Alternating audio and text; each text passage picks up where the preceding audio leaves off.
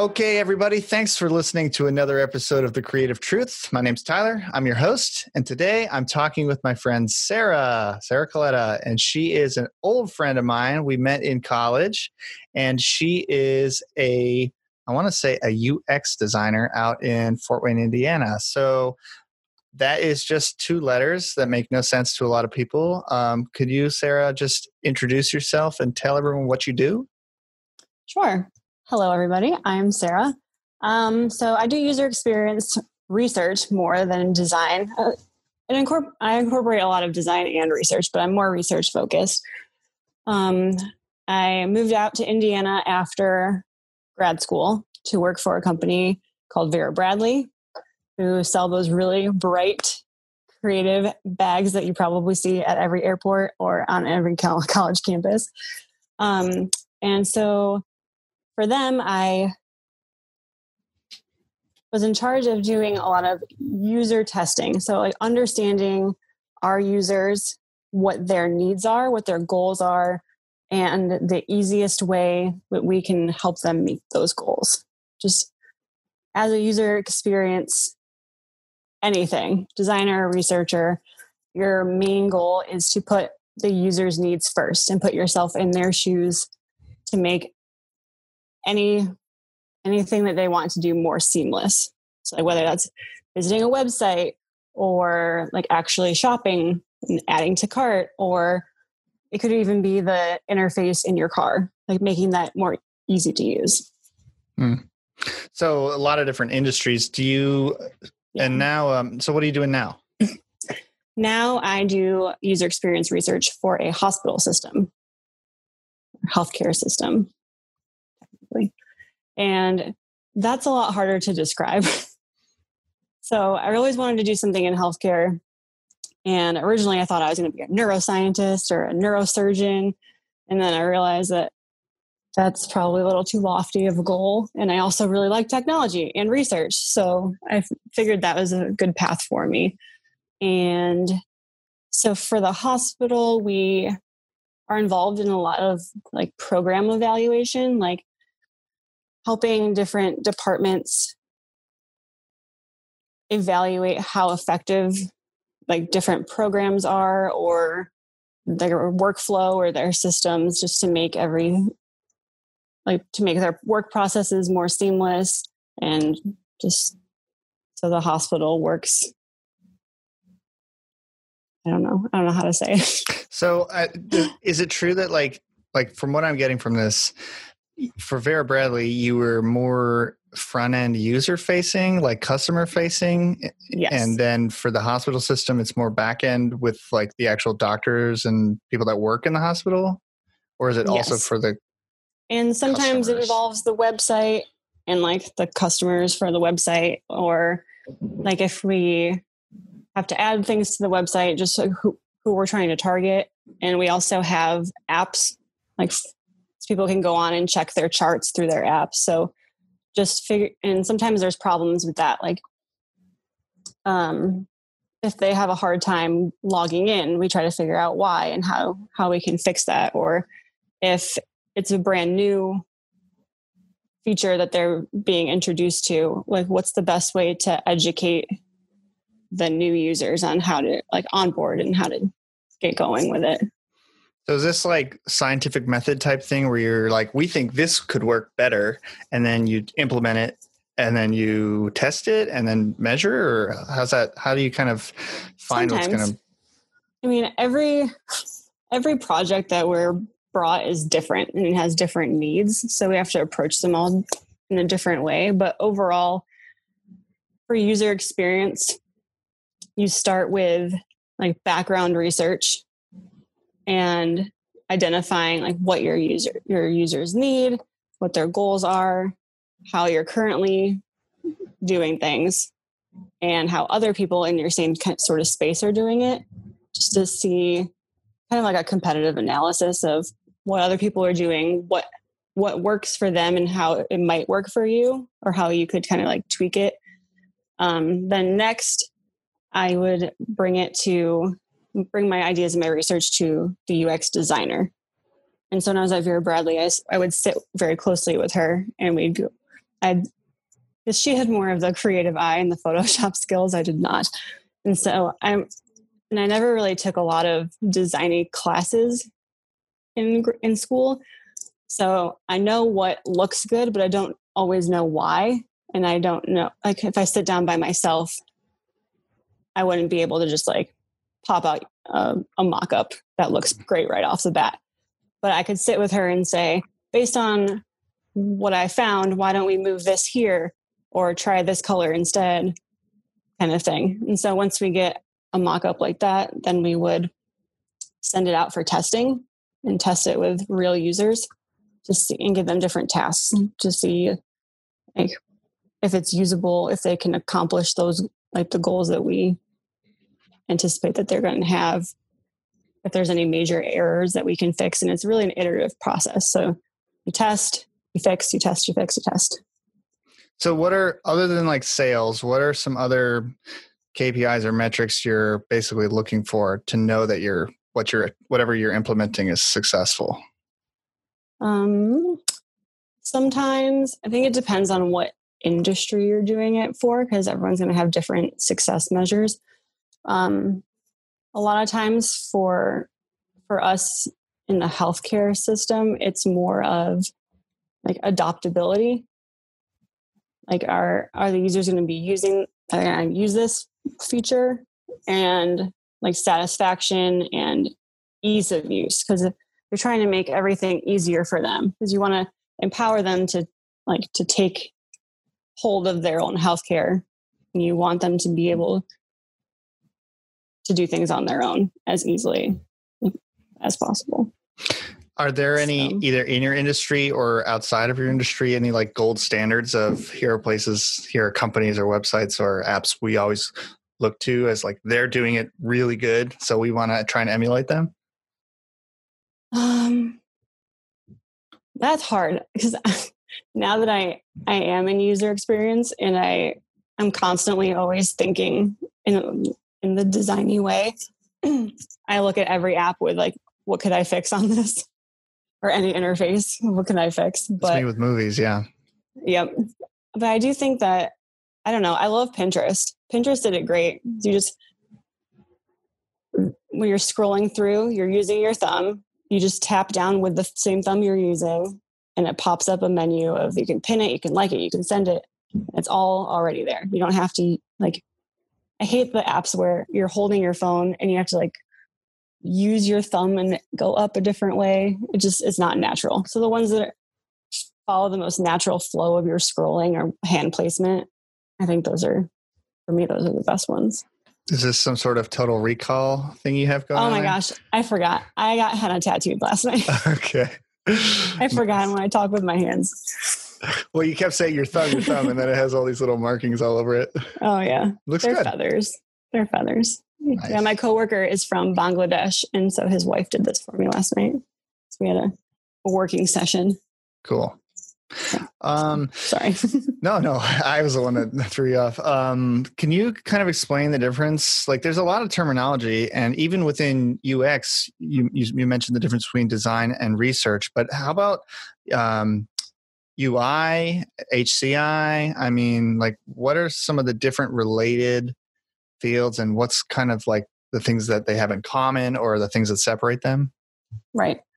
Um, so UI is user interface, and so user interface and user experience are different. So user interface focuses more on like the structure of the interface, like here's how the buttons are laid out and the functionality, but user experience encompasses everything. So it's like how the, the journey of how you get to certain pages and the placement of certain text or how much text to put on a page based on knowing like knowledge of the human visual system and attention like how how much we're actually going to be willing to look at before we get frustrated and leave so that's the difference between those but they do go together like they're both important. So if you just have one with you just have a user interface without the experience it it'll work. Probably. It'll it'll function, but it might not function as well as it could and it won't be a great experience for them. And the goal is that you want people to keep using your product yeah the adaptability so, you were mentioning yeah. yeah. and then how about um how about a human computer interaction and then the i think the old term is like human factors is that am i right um they're two different things but so human computer interaction in my definition since that was the degree program that I did for my master's. Damien um, Schofield. Damien Schofield, shameless plug. um, yeah, originally I was just going to go for neuroscience, but I met with our old professor, um, and David Van Pola, who is probably the most brilliant man that I've ever met in my entire life. Second. And he was like, I don't know, maybe you should go sit, go talk to Damien for a while. And anyone that sits in the room with Damien signs up for this program. Like by the time you're done, he's convinced you. And he's yeah, just great. But so human computer interaction took what I learned in my undergrad about psychology and cognitive science and like how our brains work and how we perceive the world and colors and stuff like that and applies it to interface design. So it's to me, it's a lot of psychology integrated with computer science. Yeah, what you do mm. what you do is also like relate directly related to the sales division, and the marketing division, mm-hmm. and uh, so it's it's an interesting, yeah, like sister or cousin of marketing. Yeah, and our job is to bridge the gap between like marketing and the business and the developers.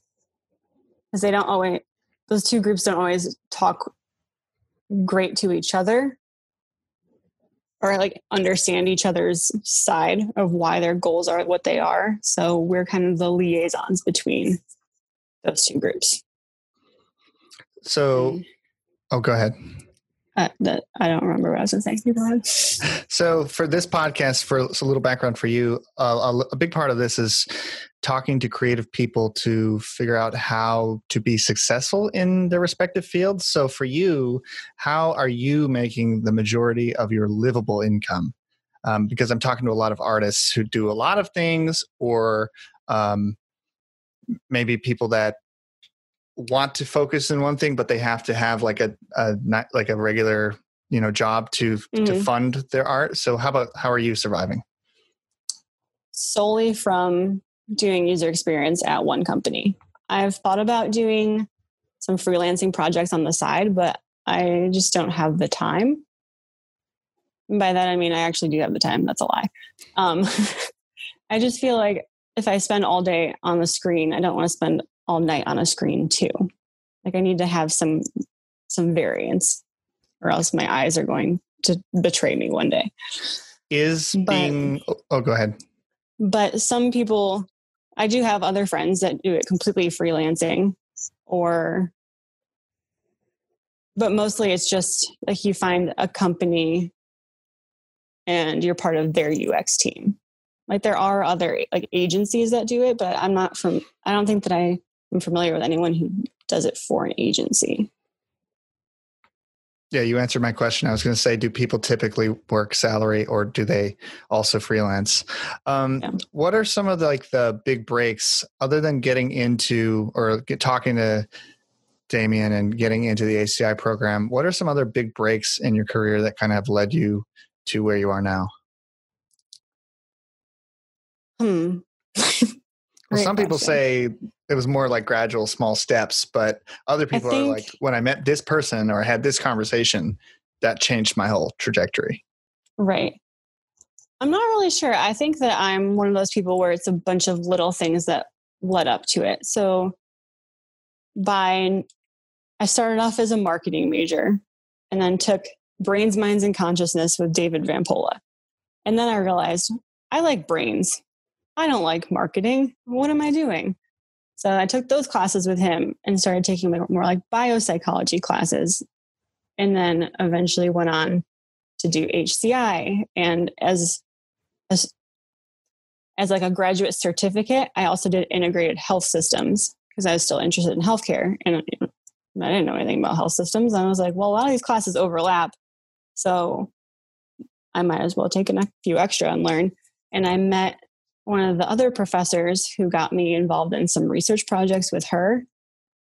And I think that's what really helped was having those research projects for me and having those to add to my portfolio. So when I went to Vera Bradley, I'm not really sure what they liked about me, but I'm happy that they did. and I think one of the good things that helped me with that job is that the, the manager that was hiring me was actually from Buffalo. So we had a lot of upstate New Yorky things to like bond over. Mm-hmm. And so like having that connection, I think was also helpful. So then by the time I went to go meet with them, I was more comfortable and I and fit in with the team.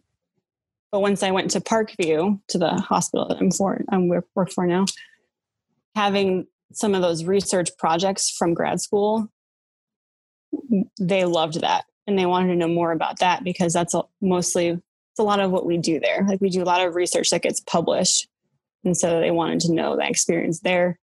But having outside industry experience was valuable to them because I could bring a different perspective than maybe what everyone else who's been working in healthcare for longer can bring. So I know it's weird when you think about it. You're like, all the things that got you to where you are. What if one thing was different? And it's it's it's almost like a clear path when you look backwards, but when you look ahead, it's hard to know what the. It was like it felt like this. uh-huh. It was not a direct path at all. So, um, but I will say, yeah, that my mom is when I went into marketing at first. My mom's like, find a job that's going to support you, that you know is going to be stable, and once I, she's like, make sure you find something that you're good at, and then you find a way to get paid for it. And I realized that I'm really great at overanalyzing and overthinking and questioning everything. So I found a way to get paid for it.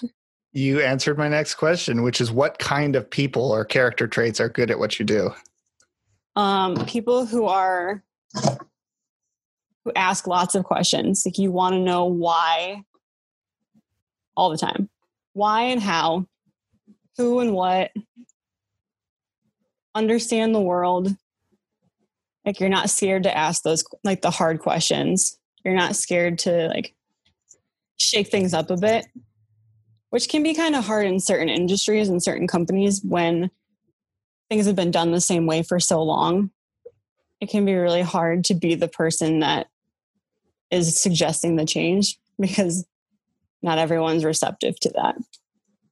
But also, so also people who are like you have to be pretty empathetic. You have to always be putting yourself in the user's shoes and thinking like them and what could benefit them the most. And sometimes it can be exhausting to think like someone else for so long, but sure. it's worth it. So, can you do a little forecast? And is there anything like on the horizon, technology wise or industry wise, that is going to kind of change the game for you or for people, um, whether it's on their phone or on their computer or the way that they consume content or interact with businesses? What are some trends that you're seeing? Hmm. I do think that a lot of the way that we learn about new things is all, at least for people our age, is mostly through our phones. And so I think that that's how we consume a lot of new information. When it comes to like new new technologies and new de- like devices sort of thing i'm not really sure. So not everyone's going to be what wearing vr headsets in 2023 and walking around like that? Oh i'm sure we wouldn't wear headsets they'd probably put them in like little contact lenses and have your head up display there. Wouldn't that be something? Yeah like black mirror? Mm-hmm. I love that show. It's scary but i don't well it's because it's scary because it's not that far of a reach into the future that these things could happen. And did you see Boston Dynamics just sold? I can't remember no. who. Yeah, they they just sold. They're the ones doing all those those. uh You're familiar with them, right? They're- Yes. Yeah, they're doing all the robotics testing, and they first they had like mm-hmm. a humanoid robot on cable packs. Well, now they have the humanoid ones and the dog ones, and they were they have self-contained battery packs, and they can jump over obstacles, and they can run, and you can push them, and they'll react on different terrains, and it's pretty. And I, they actually made a mm-hmm. Black Mirror episode about the the dog type robots that Boston Dynamics has developed. So, yeah. So who knows where that's gonna, you know, it could be. It could be. Well, are there any other shows or um, media that you watch just like in that same vein? Recently, I watched Upload, which is on Amazon Prime, and it's about uploading your consciousness right before you die. So you can you go into like this virtual afterlife, but you have someone here who's like your angel that keeps you connected. But and they bring up a lot of interesting things. So like you have to have a lot of money to go to some of these like afterlife communities and so like how how do you know how much money you need to have and who pays for some stuff after you die like do you, you leave that to your estate to take care of i just had so many questions after this was done there's only one season so far but and there's different things like within the afterlife like the virtual community that you you have to buy so they have different credits for things and if you run out they and they send you to like the 2g dungeon so you get two gigs a month where basically all you can do is just like breathe and move around. So I had some really interesting hypothetical ethical questions. And I was like, and I remember in my transhumanism class with Damien, we talked a lot about that, like the different theories of what the future will look like, and if you can upload your consciousness. It just seems wild to me that you'd be able to. Yeah, there's a. I mean, that could. That's what's so interesting about. And for the listeners, I actually have no idea what I'm talking about. I lived with Sarah when she was in the program, so I know just enough buzzwords to make it sound like I know what I'm talking about, but actually I have no idea. But it is interesting because it is related to psychology and computing and biology and there's so many like things that it touches what you do. Um Engineering. and s- something I've actually thought about with this podcast specifically is it's almost like the more you're the more media you're creating, the more times you're photographed, the more hours of um, audio that exist of your voice, the easier it is for artificial intelligence to then um, synthesize your image or your you. voice. Yeah, so like like the deepfake technology, basically, and so basically by putting myself on camera for hours and hours and hours, I'm creating uh, an archive of what I look like on certain days in my life. And I'm not like thinking about that all the time, but it is interesting to know that like this recording could live on indefinitely and, uh, you know, Mhm. beyond, beyond, way beyond my lifetime. So it is, uh, you know, a fun thought experiment to just kind of think about, you know, where we could go down the road. You know, somebody uh, didn't, uh, Kanye get Kim a, a deep fake of her dad to speak to her on her birthday so. Now they're divorced, but uh, Yes. pretty weird. So let's see. In 2021, how how would you like to grow and expand your skill set? Well, this has been a goal of mine for a while. I want, my, I plan on taking some of those. I think you pronounce it Udemy. Mhm. Udemy Mhm.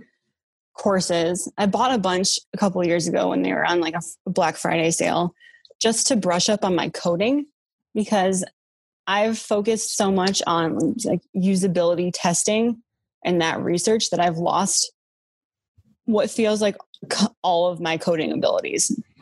And well, because if you don't use it, you can you lose it. So, and I don't like that I I can't do it anymore. Not that I really need need to, but I feel like it's a good extra tool to have in my tool belt for whatever I decide to do in the future.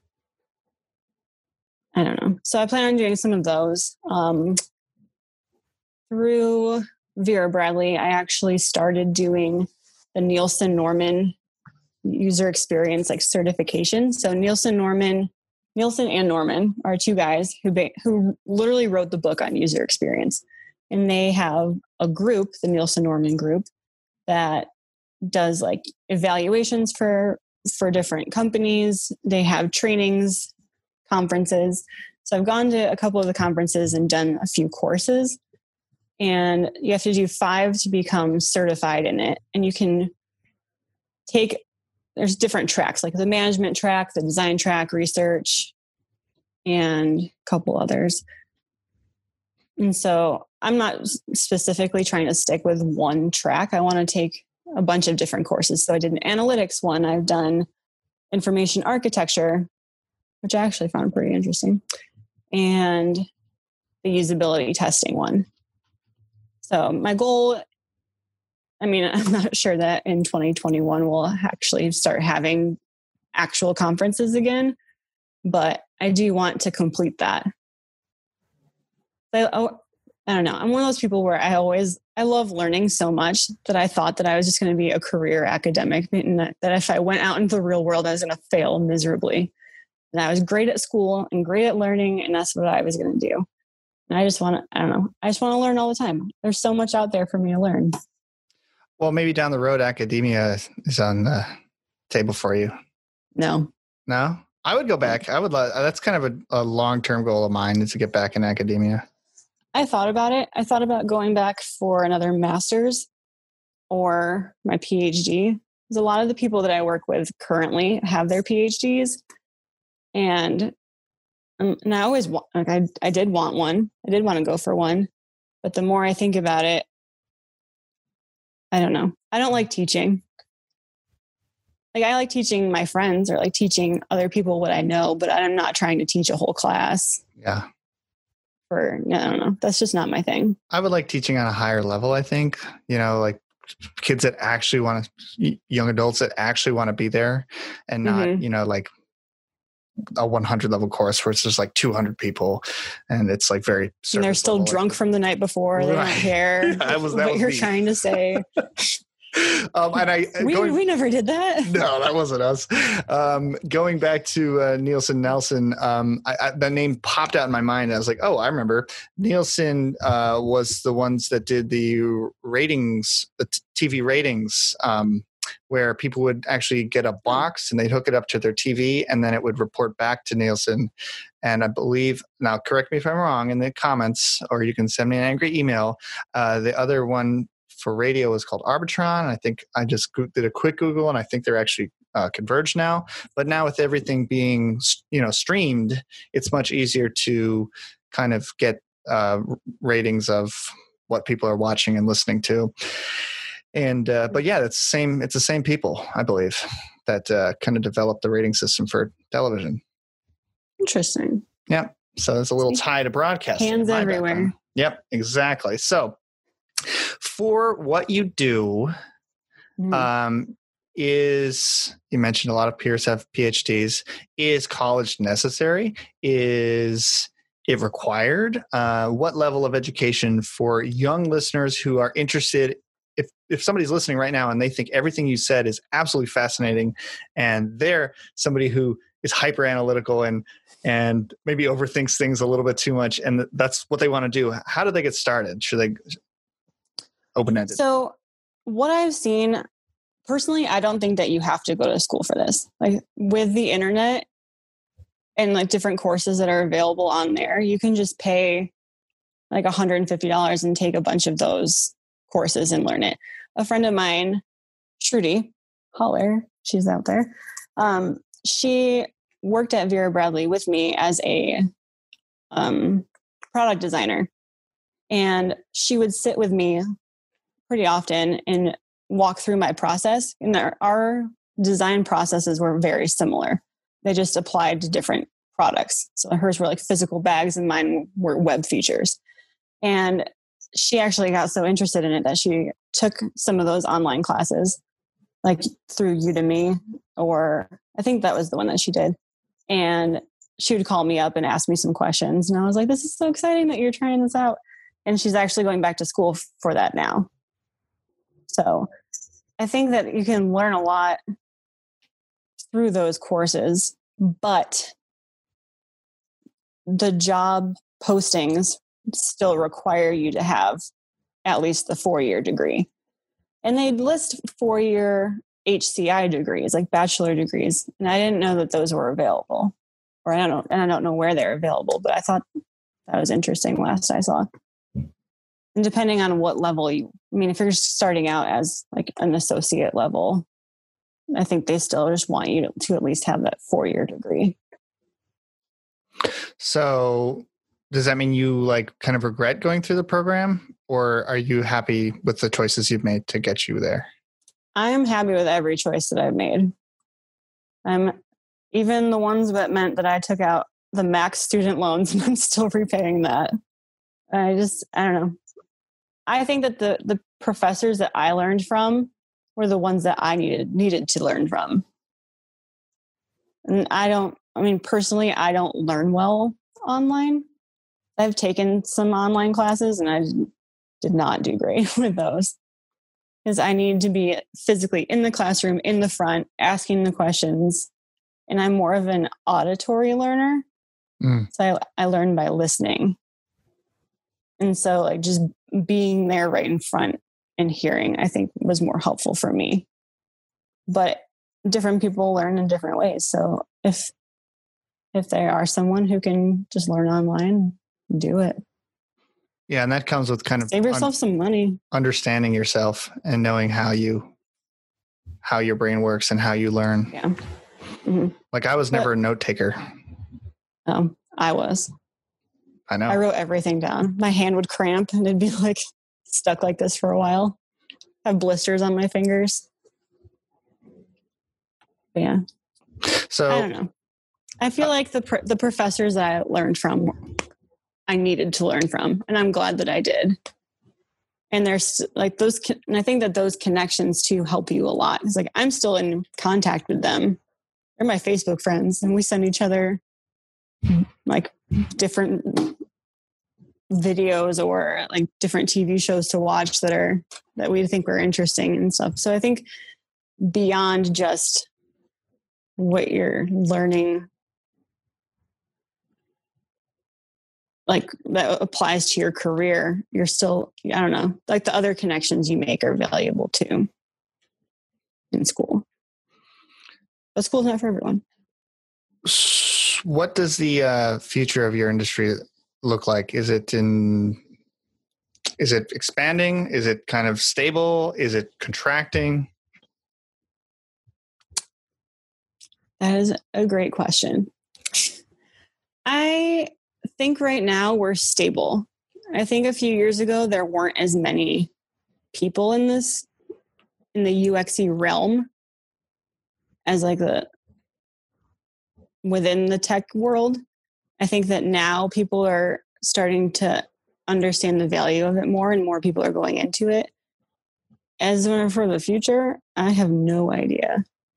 I've thought about this. I've sat down many times and thought, what will my job look like in the next five years, 10 years? Will my actual position even exist anymore?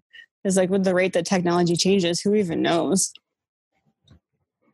I, I would I, I would argue that while technology is continually changing and evolving, the fundamentals of what you do are rooted in just human behavior. behavior. So you'll have a head start on whatever the technology is. Um, so as long as humans stay relatively the same, unless um, might be okay. Unless we get unless Neuralink makes leaps and bounds, and we're, we've kind of uh, we're going to transcend uh, humanity and become a different race in the next uh, five years, I think you'll be all right.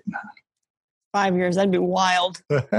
Who knows if you unlimited computing and transmission of data, you know? Because that's the whole thing about the the Neuralink is that, I mean, it's supposed to help people with um, um, physical disabilities that have been, you know, had nerve nerve pain, nerve damage, and stuff. But it's also to re- remove the barrier of coding and encoding data through auditory speech and listening and the decoding. So, so what is the Neuralink? So I mean, you you know more than I do about this whole thing, but it's one of the I'm a overview. Yeah, I'm, I'm, like a high level. Because like, what you're explaining sounds to me like what Stephen Hawking uses to like talk, like when it moves. But I don't think that's what you're talking about. Oh, I thought Stephen Hawking talked typed with his eyes. Maybe I, I thought it was. I thought that they they developed something that I don't know, like some kind of sensor or wire that went in and used the the nerve nerves in the cheek muscle. So oh. when it twitched, it would speak. Oh, I I mean, um, possibly. I thought I thought that he was when he still had some mobility of his of his mouth. That's what they were doing, and then at some point he just had movement in his eyes. But I could be wrong because if they were able to connect to like his nerves, then those are still, you know, people can still move their phantom mm-hmm. limb when they don't no longer right. have the have that. Um, so, and that's how if they I'm wrong, control the robotics.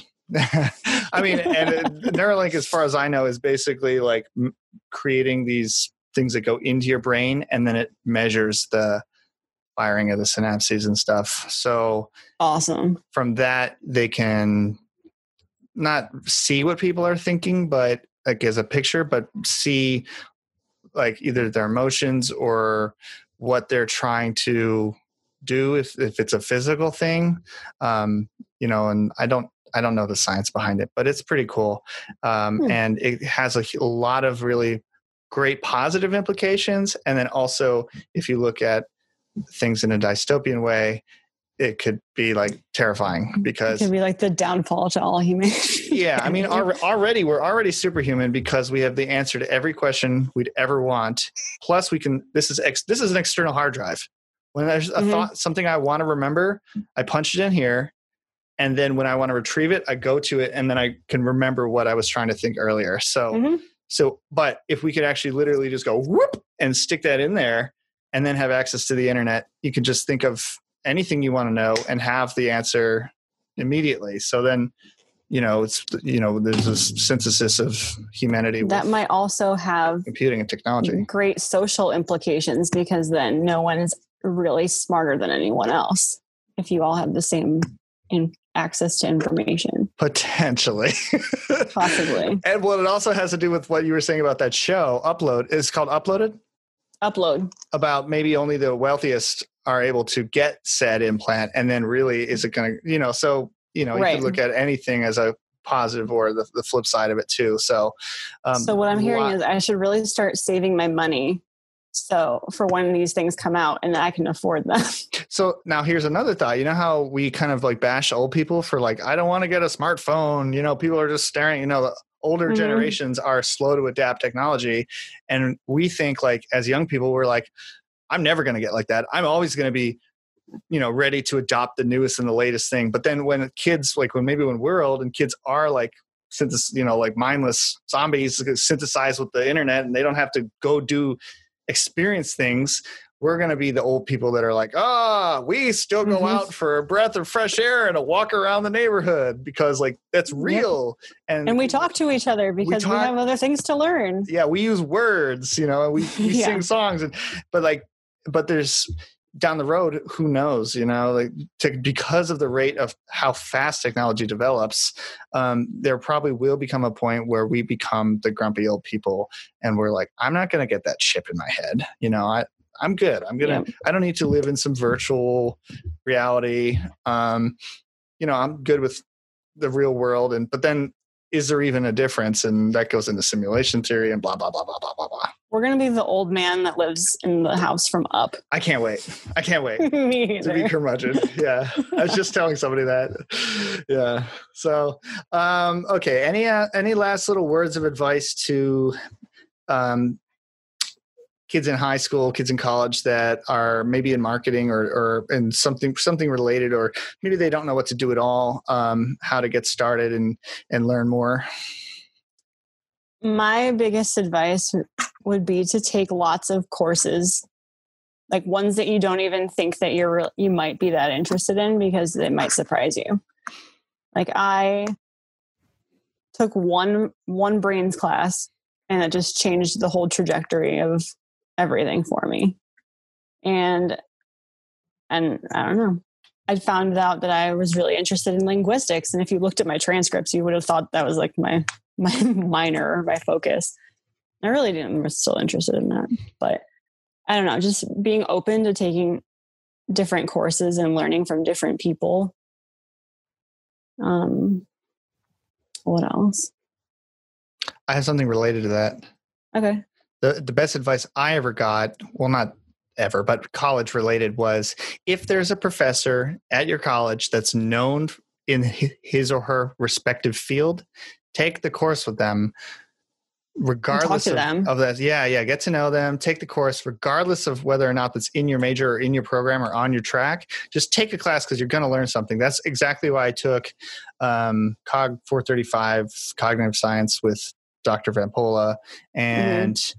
Um, you know i was a broadcasting major so I, I you know i was playing with cameras and stuff but i took that class and i learned so much and it was so much fun and um, I, I regretted nothing. And I'm super glad because that professor is there's no reason for him to be at the school he's at. He could be teaching at, you know, Columbia or Harvard or he could be at such a bigger school. just doing research. We were mm-hmm. we were so lucky to be able to learn from him. Mm-hmm. Agreed. And I'm sure there's many other professors like that around the country at schools where you're like, how did we get so lucky? yeah, I feel that way too. He remembered mm-hmm. my name, you know, with having met me once six months prior and then he's like tyler yeah. and i'm like oh my gosh and that's what that like piqued my attention and then from one there the, i just learned how genius he really is one of the things that i loved most about his style of teaching was that we had i think it was i don't know if it was just a regular test or a midterm in one of my cognitive science classes but i couldn't i studied so hard and i knew that i knew what the answer was but i couldn't think of like how to write it or what the actual term was. So I just wrote out and explained the whole concept to pr- he gave me full credit. He's like it's more important to me that you can demonstrate that you understand it and that you and that you learned it. And I was like, "Thank you." Cuz most times they're just testing you on like right or wrong, black or white. They're, I think they're testing you on the knowledge, but not the understanding. And the, was more important that I understood. And I was like, that's how you all should be, because that's more important. But yeah, okay. he, I had, I commented on one of his Facebook posts a couple weeks ago, and another, another kid from one of my classes commented also, and he's like, I remember when you guys were sitting in my class for semiotics at 8 a.m. spring semester 2013. I'm like, how do you remember that? You remember exactly which which class I was in, what time, what day, what semester, where I sat. So either he just has like a photographic memory or I just think that he he just cares. Probably some of both because yeah. yeah. Not the average yeah. person can do that. No. So yeah. any any oh go ahead. Um, one other thing that I heard when I was at Oswego, and it was from, I believe, Steve Levy was giving his speech at our torchlight ceremony, which is like this one was at the end of the year for the graduates that were leaving. And I was working and doing catering for it. So I remember listening. And I don't know if he was quoting somebody else. I think that he was that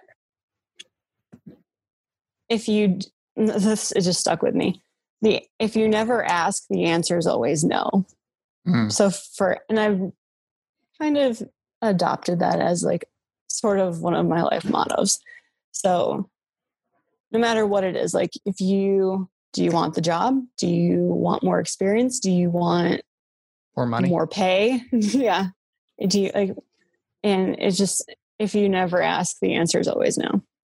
So at least try. Great advice. So thanks to him for that. So, any other last words for our listeners? I don't know. All right. Well, thank you. That's not a good on. answer. No, I mean that's okay. it's just an opportunity. Oh, do you want to? Can people connect with you? Is there any way for people to uh, find Sure. you? And uh, yeah, go ahead and let I'm people on know. I'm on the LinkedIn. Sarah Colletta. All right. That's yeah. Are you Not cool my with? Are you cool with people uh, asking questions if they're maybe interested in this career field? Yes. I'm always open to questions and I'm sure that I can answer them more directly than I have on here. Well, thank you. Mm. Um, I'll add ahead. as much flair as I can. uh, in upcoming episodes of the Creative Truth, I'll be talking to other artists, entrepreneurs, and creative professionals. I kept teasing UX designers. I'm super glad that Sarah finally got to come on and um, to help discover their path to success. So, if you're watching this on YouTube, please don't forget to like, share, and subscribe. And if you're listening on your favorite podcast platform, please leave us a good review. Uh, you can send suggestions for guests and episode feedback to wecreatetruth create truth at gmail.com. And you can find us online at creative-truth.com.